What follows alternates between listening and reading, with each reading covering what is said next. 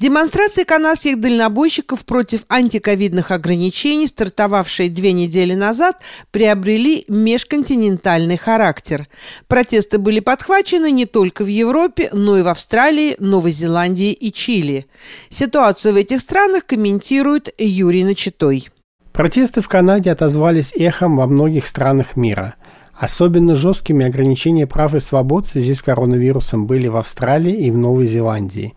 И неудивительно, что под впечатлением от конвоя свободы в Канаде в этих далеких от Канады странах вспыхнули не менее активные протесты. Агентство Reuters сообщает, что многодневные митинги против обязательной вакцинации от ковид девятнадцать в субботу двенадцатого февраля прошли в Австралии и Новой Зеландии. Протестующие блокировали дороги и провели митинги в столицах этих стран. Около десяти тысяч протестующих собрались на главных выставочных площадях Канберры, столицы Австралии, что привело к отмене книжной ярмарки, остановке движения и перекрытию дорог в австралийской столице. Вдохновленные демонстрациями дальнобойщиков в Канаде, протестующие заняли и заблокировали несколько улиц вокруг парламента своими грузовиками, фургонами и мотоциклами. Полиция сообщила, что три человека были арестованы, но в целом толпа вела себя хорошо. В новозеландском Веллингтоне сотни демонстрантов стоят возле парламента уже пятый день, несмотря на проливной дождь. Премьер-министр Австралии Скотт Моррисон заявил, что демонстранты имеют право на протест и призвал их делать это мирным и уважительным образом. Он отметил, что большинство мандатов на вакцинацию были введены штатами и территориями, а не федеральным правительством. «Я понимаю их озабоченность по поводу этих проблем», — сказал Моррисон, который призывал к вакцинации журналистам в Сиднее. Напомним, что скоро в Австралии выборы, и их результаты покажут реальную поддержку протестов народом Австралии. В прошлом году федеральное правительство обязало вакцинировать работников по уходу за престарелыми, работников с ограниченными возможностями и тех, кто работает в условиях повышенного риска в системе здравоохранения.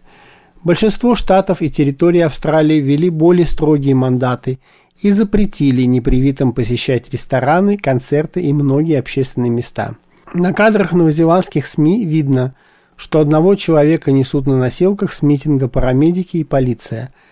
По данным полиции Новой Зеландии, которая в четверг арестовала более ста человек, по состоянию на конец субботы не было произведено ни одного ареста.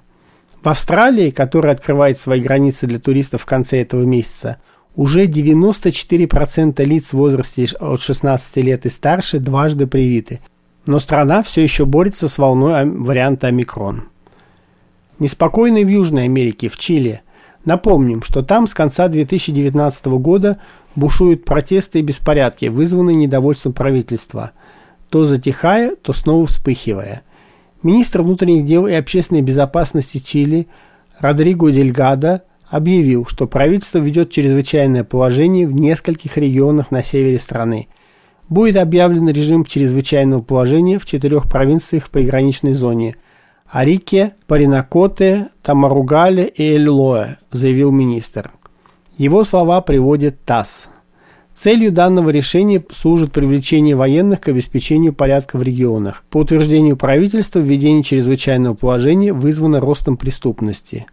Ранее Сенат Чили одобрил предложение президента страны Себастьяна Пиньеры в очередной раз продлить режим чрезвычайной ситуации в южных провинциях страны. По утверждению президента, там все еще продолжается разгул преступности. Всего вам наилучшего. С новостями со всего мира вас познакомил Юрий Начатой.